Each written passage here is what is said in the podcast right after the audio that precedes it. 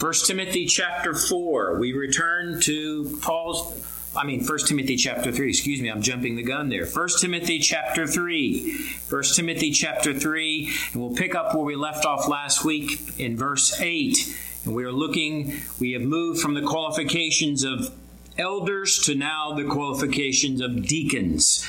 So take your Bible or your Pew Bible, 1 Timothy chapter 3, and our reading will begin in verse 8 verse 8.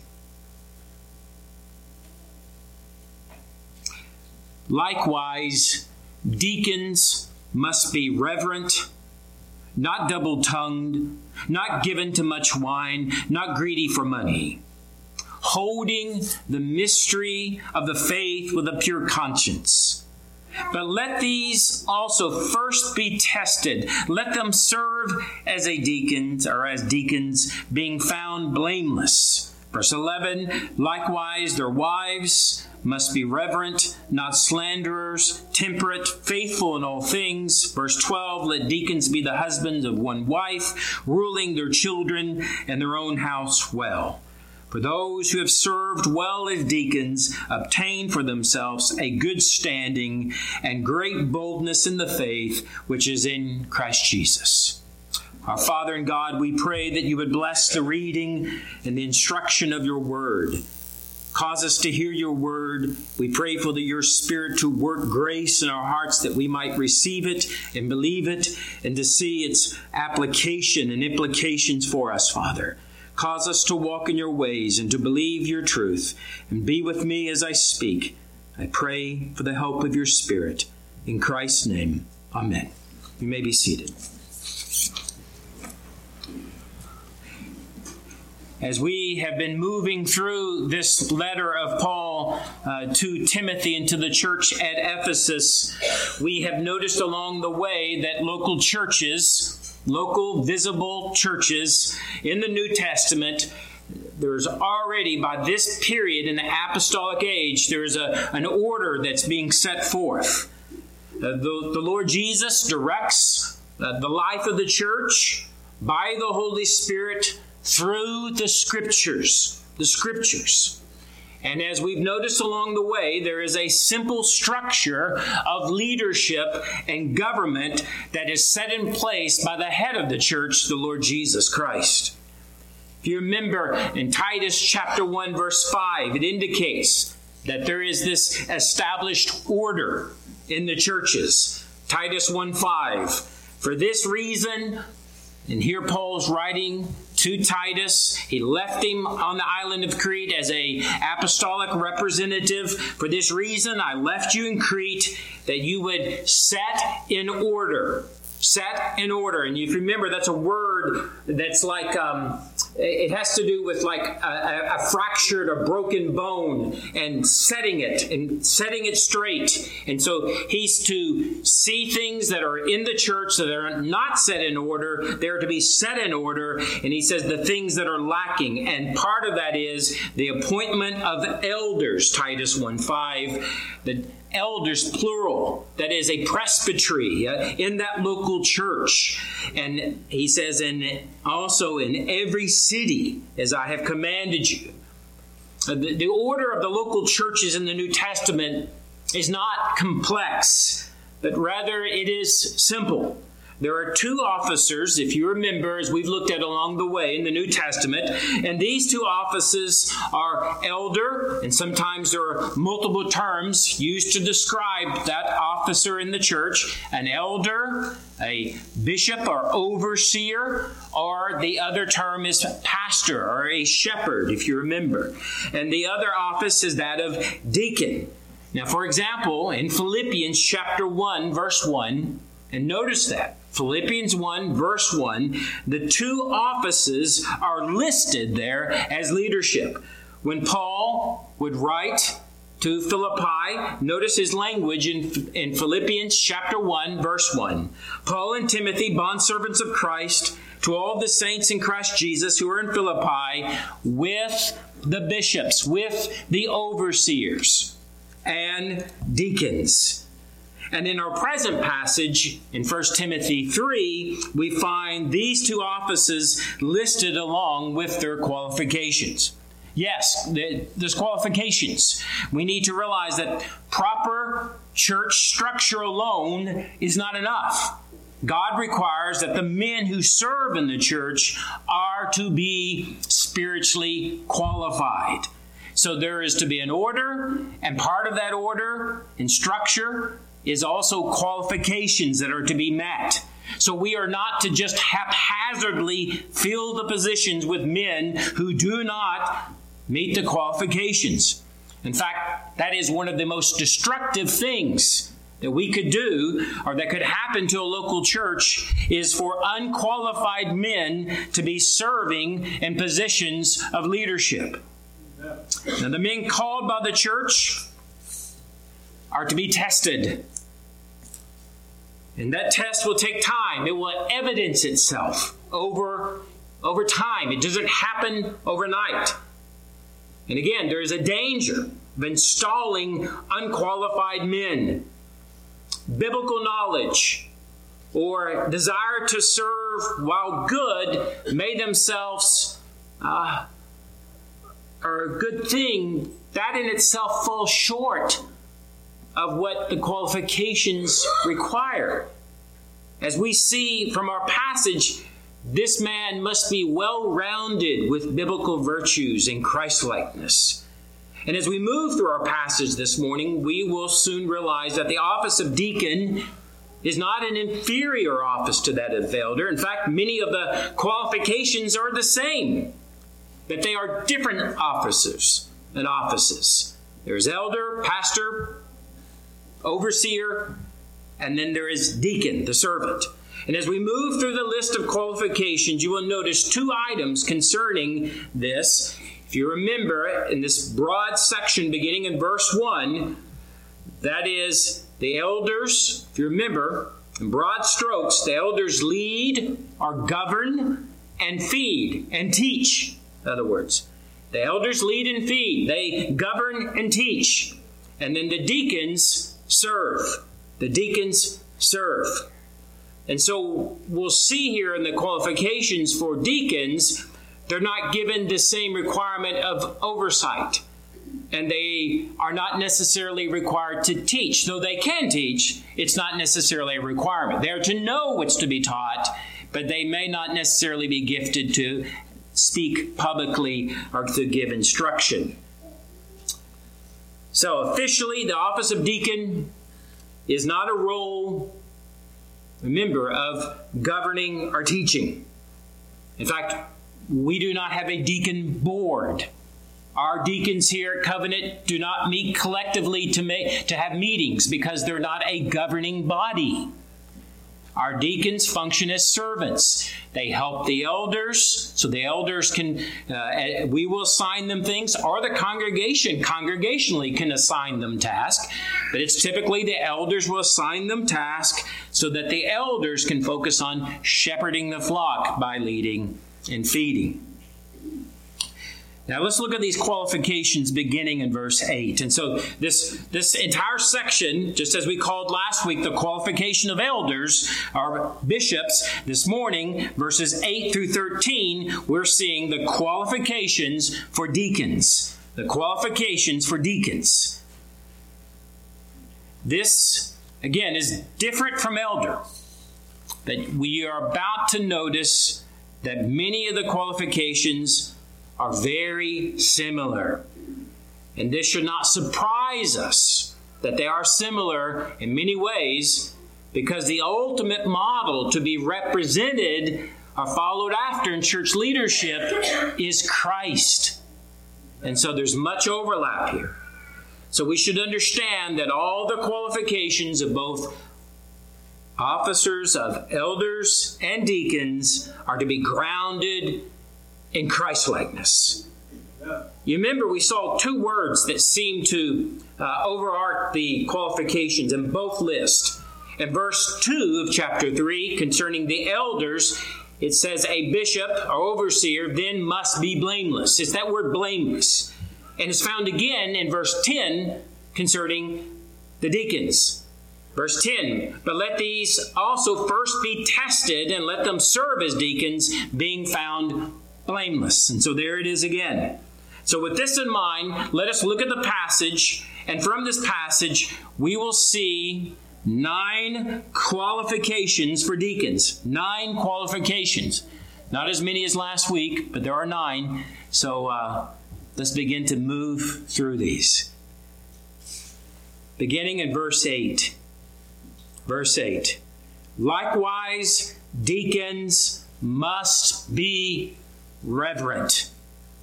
The first qualification for a deacon found in the scripture is that he must be reverent. He must be reverent. Um, he opens with the word likewise. Uh, that is, again, like there are qualifications for the elders, there are now qualifications for deacons. And he uses the word deacon, diakonos. Uh, it is used in the masculine in our passage. Uh, it carries the idea of a servant, a table waiter, an attendant. What's interesting is that this word, its root, comes from the idea of meaning to stir up dust, to stir up dust. So it's probably the background is a person who stirs up a lot of dust by his activity. And so it refers to a person who serves. And so these men, whose basic name means servant or table waiter, and let me say this this term that's used here for deacon, it can mean also in the Bible and other places just to the saints in general as they serve Christ as servants. But you have to look at the context, like here, and at certain places it's speaking of the office or the officer of deacon. But the first qualification that we find here is that he must be reverent or dignified, as some of your Bibles might say. And the word carries the idea that he is to be he's to be a man that is worthy of honor. He's to be a man of dignity, a dignified man. Now, in the King King James version, he uses um, Tracy's favorite word, grave. He's to be grave. Uh, often, Tracy will walk into the fellowship hall and look over at me, and he'll see everyone happy and eating and laughing. And he said, These people are not being very grave. It's supposed to be a joke. He's, he's joking when he says that. But the idea is reverent or dignified.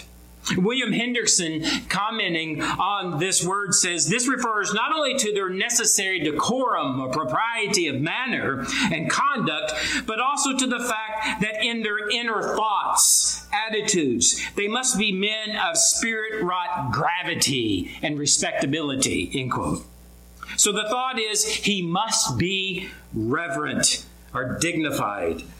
Uh, this would fall in accordance with Acts chapter 6, which appears to be the first setting aside of deacons to help the apostles, again, so they could focus on the instruction of the Word of God, shepherding, and prayer. And in Acts chapter 6, we find that men are set apart. It says in uh, verse 2 of Acts 6 Then the twelve summoned the multitude of the disciples and said, It is not desirable that we should leave the word of God and serve tables. Verse 3 Therefore, Brethren, seek out from among you seven men of good reputation, full of the Holy Spirit and wisdom, whom we may appoint over this business. But we will give ourselves continually to prayer and the ministry of the word. And so they are to be reverent men, dignified men, serious minded men. Secondly, we find that the deacons must be reverent, and then he says in verse 8, not double tongued. Not double tongued. A deacon must not be double tongued. That is, he doesn't say the same thing twice with the intent to communicate a different message. In other words, hypocrisy. He's, he's not out to deceive or to be deceitful. He's a man whose words are to be reliable. His words are to be reliable. In the words of our Lord Jesus in Matthew chapter 5, verse 37, but let your words be yes or yes, and let your no be no. For whatever is more than these is from the evil one. So he's to be a man who's reverent and a man who has integrity in the sense that he is not hypocritical in his speech and he is not he's not speaking in one way to one crowd and to another way to another individual or crowd. His his speech is reliable. His words are trustworthy. Number 3, verse 8. Not only are they not to be double tongued, but notice this not given to much wine. He must not be given to much wine. The third qualification. Now, he's the point here is is not that he doesn't he's it's not that he's a should be a teetotaler. It's that he's not addicted to wine. He's sober. He's temperate. You remember we talked about this in relating to the elders. They are to be men who do not sit with a glass of wine or alcohol for long periods of time. They do not hang around the wine barrel. Uh, so the, the deacon here is to be such a man. This has to do with his sobriety, not given to wine. Again, wine, like today, was a common drink in the ancient world. It was used in the Jewish Passover celebration, it was used in the celebration of the Lord's Supper. But the deacon is not to be a man that's given over to alcohol or other things that may cause him to be addicted to them and that may hinder his attitude of reverence and his clear thinking. We also find in the Bible that wine is used for medicinal purposes. Uh, 1 Timothy 5.23. Just move over to chapter 5 in this book, in verse 23, Paul gives instructions to Timothy: no longer drink, uh, no longer drink only water, but use a little wine for your stomach's sake and your frequent infirmities. But the main point again is that the deacon is to be a man that does not allow himself to become uh, under control of alcohol. He is to be a man that is not full of wine, but full of the Holy Spirit, as Paul would say in Ephesians 5:18. And do not be drunk with wine, in which is dissipation, but be filled with the Holy Spirit. Number four, the fourth qualification. He must not be greedy for money. Number four, he must not be greedy for money. You see this at the end of verse 8. Not greedy for money. In the early church, deacons would routinely collect money. They would distribute resources to those in need. Uh, we years ago we as we were looking at our service and we thought do we pass offering plates um, and we were looking at the length of our service. And so we we began to look at different ways that churches throughout the long history of church history has have collected uh, uh, givings and offerings and we saw that yes, churches would pass plates, churches would have an offering box. We found that that early particular Baptists in England, the deacons would stand at the door at the end of service and they would take their hats and hold their hats out, and the congregation would put money in the hats as the as everyone would leave church that kind of put pressure on people, didn't it? You're walking through the line, and I guess they're expecting something to go into the hat. We, we have been using an offering box. It's at the back of the church.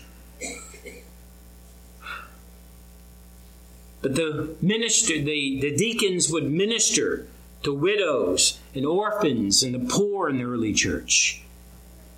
And because of that, it was required that he must be a man that was free from the love of money, that he wouldn't be tempted because he's greedy for money to take that money. In other words, he would not be a Judas. You remember how Judas was like this? In John chapter 12, verse 6? In John 12, verse 6, it says, Then he, that is Judas, said, Not that he cared for the poor, but because he was a thief and he had the money box and he used to take what was put in it. So he's a man that is not greedy for money. Number five, Number five, he must hold to the mystery of the faith. He must hold to the mystery of the faith. Verse 9 holding the mystery of the faith with a pure conscience. There's another qualification. Paul uses this expression, holding to the mystery of the faith. Uh, this is used in the Bible to speak of the truths that were not understood by the Old Testament saints. They were only understood in the way of shadows, types, figures, prophetic words. But now they've come to be understood. The reality has come. There, these things are made clear now by the Spirit of God in the coming of Christ to the new covenant saints. Listen to this language here Romans chapter 16. Romans 16, beginning in verse 25. In fact, it's 25 all the way to verse 27. Romans 16. Now to him who's able to establish you according to the to my gospel, and notice his language here, and the preaching of Jesus Christ. And the preaching of Jesus Christ, according to the revelation of the mystery, of the mystery kept secret since the world began. Verse 26, but now made manifest and by the prophetic scriptures made known to all nations according to the commandment of the everlasting God for the obedience of the faith. To God alone, alone wise, to be glory through Jesus Christ forever. Amen. You see, the mystery of the faith is essentially the content of the gospel of Jesus Christ and and the New Testament implications of this gospel the person of Christ, the work of Christ, the gospel going forth to the nations, and even the ingrafting of the Gentiles into the life of the church. A deacon, then, according to this, a deacon must hold to the truths of the faith with a pure or clear conscience. They're to have a firm grip of the truth in their mind, and the implications of this truth are to be seen in their lives. As we will move, Lord willing, next week into verses 14 through 16, this mystery, this mystery of the faith Notice verse 16 the mystery of godliness. God was manifested in the flesh, justified in the spirit, seen by angels, preached among the Gentiles, believed on in the world, received up in glory. You can see how he brings this back around. So he's to have a firm grasp of this truth. Essentially, the person in the work of Christ, the gospel. But number six, number six, he must be blameless. He must be blameless. Verse 10 But let these also first be tested, and let them serve as deacons, being found blameless. So the sixth qualification is that he must be found blameless. These men, according to verse 10, must, must first be tested, are proved to serve as deacons. Let these also first be tested, are proved, which suggests there should be a period of time, adequate time is needed to observe these men in the life of the church. These men have walked with the people of God, and they have proven themselves to be above reproach. So again, we do not quickly lay hands on anyone, whether an elder or a deacon. John Calvin, commenting on this truth, writes this quote, Let those first be tried, tried or tested he, Paul, wishes that they are to be chosen, those that are chosen, should not be unknown, but that their integrity should be ascertained like that of the bishops. And hence it is evident that they are called blameless, who are not stained by any marked vice. And then he says this Besides, this trial is not for a single hour, but consists in long experience in a word, he says, when deacons are to be ordained, the choice must not fall at random and without selection on any that come to hand, but those men are to be chosen who are approved by their past life in such a manner that after what may be called full inquiry, they are ascertained to be well qualified. End quote. So the qualifications in other words, the, first, the qualifications of 1 Timothy 3 are to be demonstrated in this man, evidenced in their lives. It's not a flash in a pan. It's not something that just happens in a temporal sense that was observed one week, one day, one month, but is observed in an ongoing way. It is their life. They are to be those who are found blameless Again, this relates to verse 9, holding the mystery of the faith. And then notice the language, with a pure conscience. A man is to demonstrate that the faith, the gospel, the truth of Christ informs his ethics, the way that he lives. His doctrine has life, it has legs, it's revealed by the life that he lives. Now, as I've said recently concerning the office of elder bishop, there is a public nature to the office of deacon. He is a visible representative of the church. He must be blameless in the sense that there is no cause to think badly of him or to cause shame on Christ's church. This does not mean that he's sinless Again, as I said last week, if any of these true groups of men are to be sinless, then no man would ever be qualified. But the man is to live, though, in such a way that he gives no cause for others to think badly of the church or the Christian faith. He is to be above scandalous reproach. Again, he is to be a man that is blameless, a man of integrity, a man who lives faithfully according to God's word. Number 7, verse 11. Number 7, verse 11. Likewise, their wives must be reverent, not slanderers, temperate, faithful in all things. Now, the wife of a deacon must be faithful. She must be reverent, not a slanderer or malicious, malicious gossip. She is to be faithful in all things. Now, there is some debate about this verse.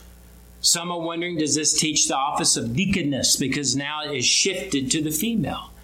And there are good men. Let me be plain. There are some good men that I highly respect that differ with me on this position.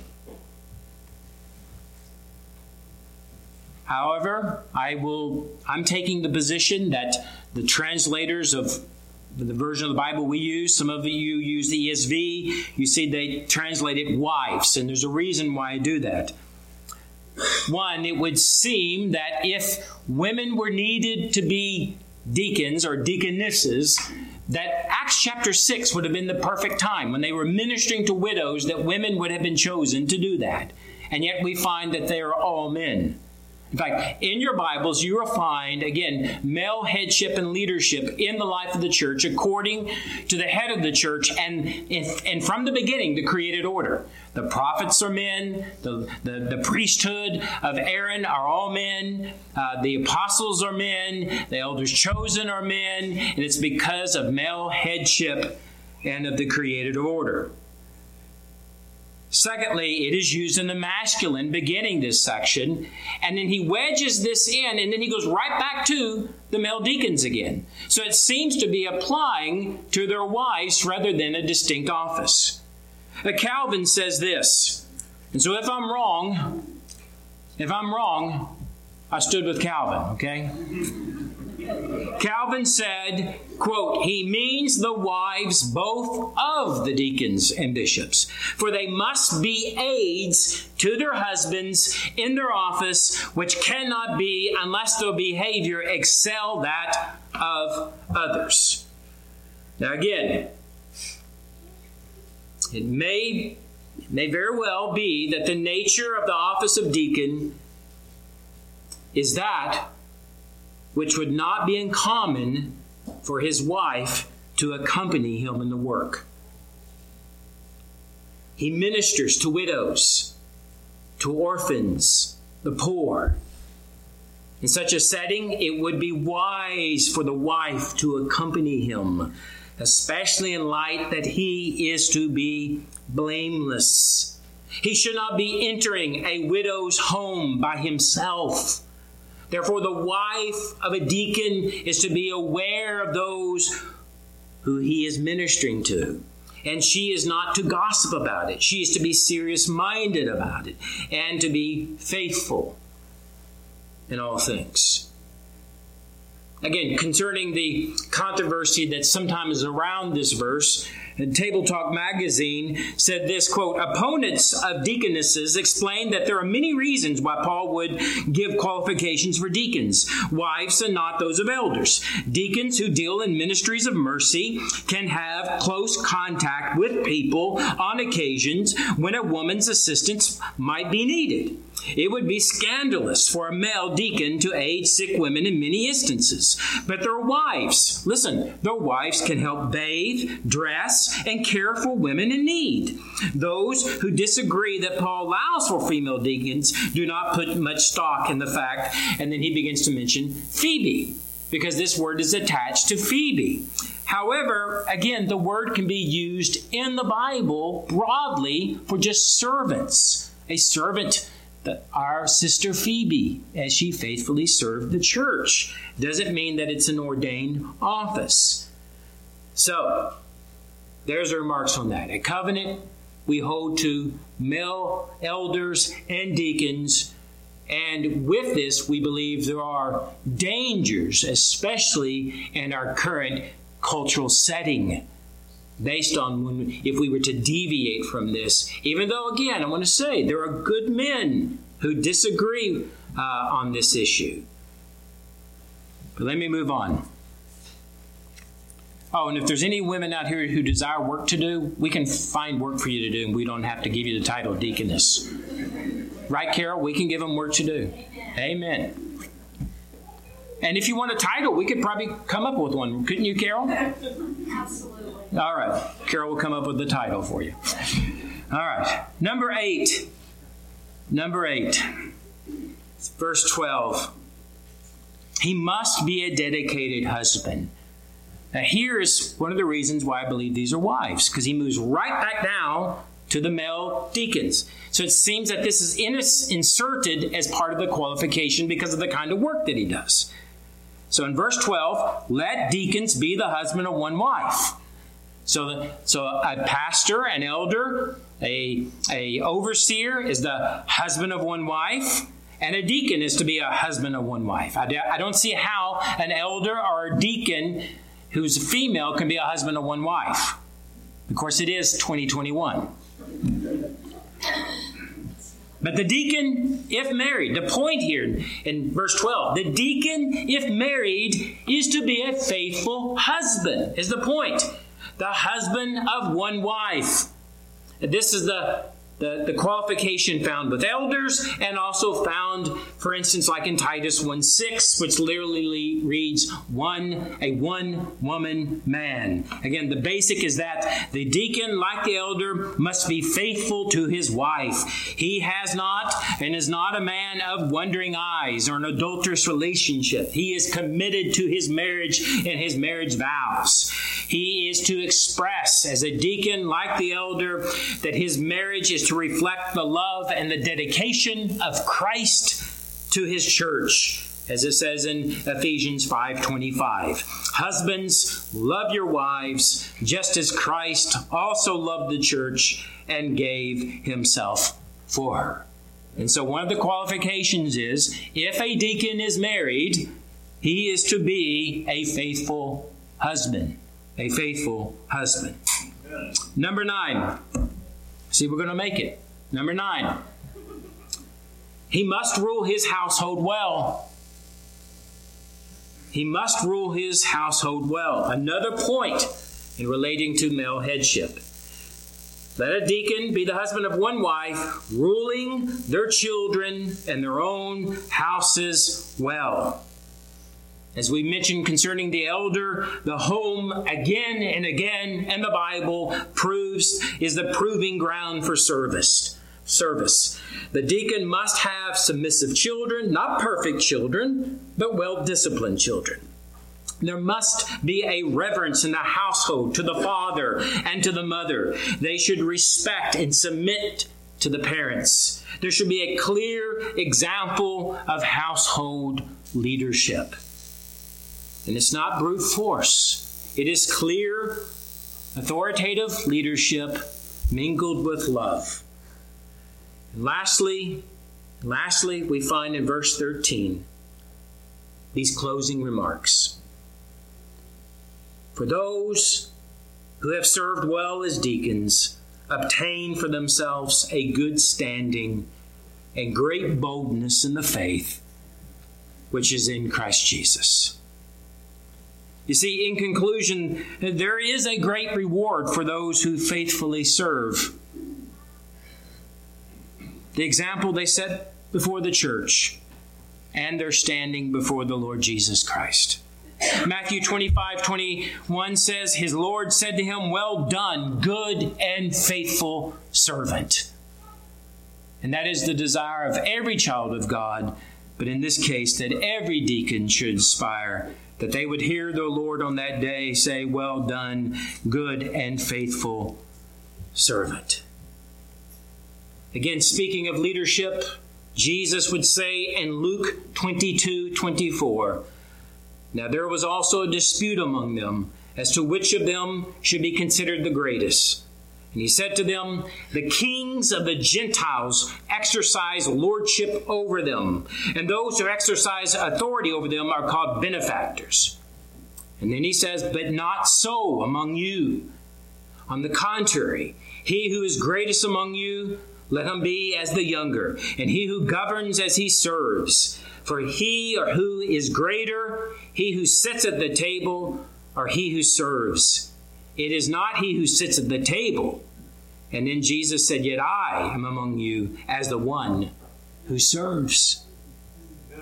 So, with this being said, in closing, in the way of application, as we look now the last three weeks at the qualifications and the function of these men, of elders and deacons, as our own local church has grown this last year numerically, let us be prayerful that prayerful that there is growth in truth, growth in grace, and Christlikeness in all our people.